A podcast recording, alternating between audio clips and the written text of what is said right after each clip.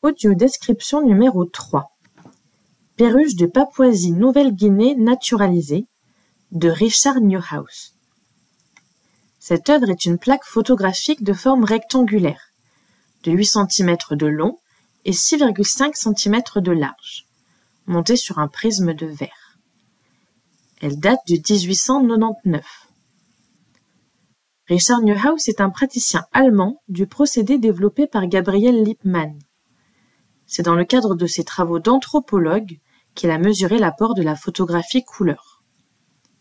Sur cette œuvre, il a photographié une perruche naturalisée, c'est-à-dire empaillée, et provenant de Papouasie-Nouvelle-Guinée.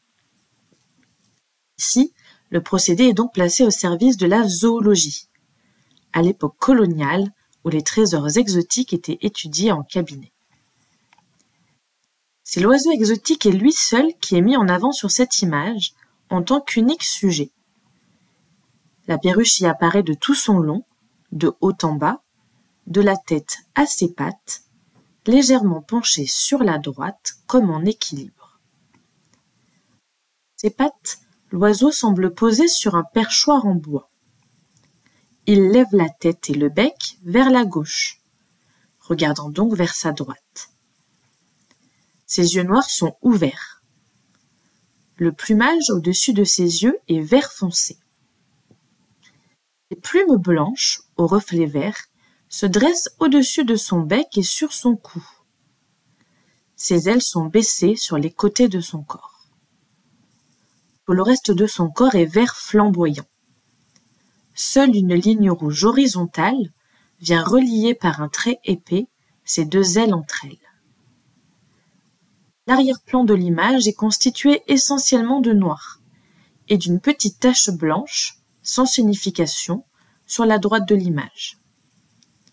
Ce fond noir uniforme vient renforcer la vivacité des couleurs de l'oiseau qui se trouve au centre de l'image.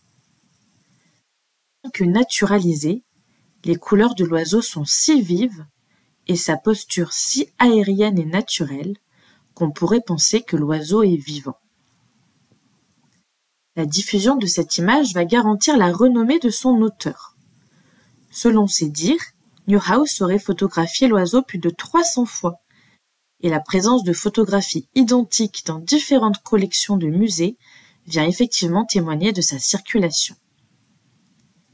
Elles alimentaient sans doute les échanges entre les praticiens du procédé à l'international.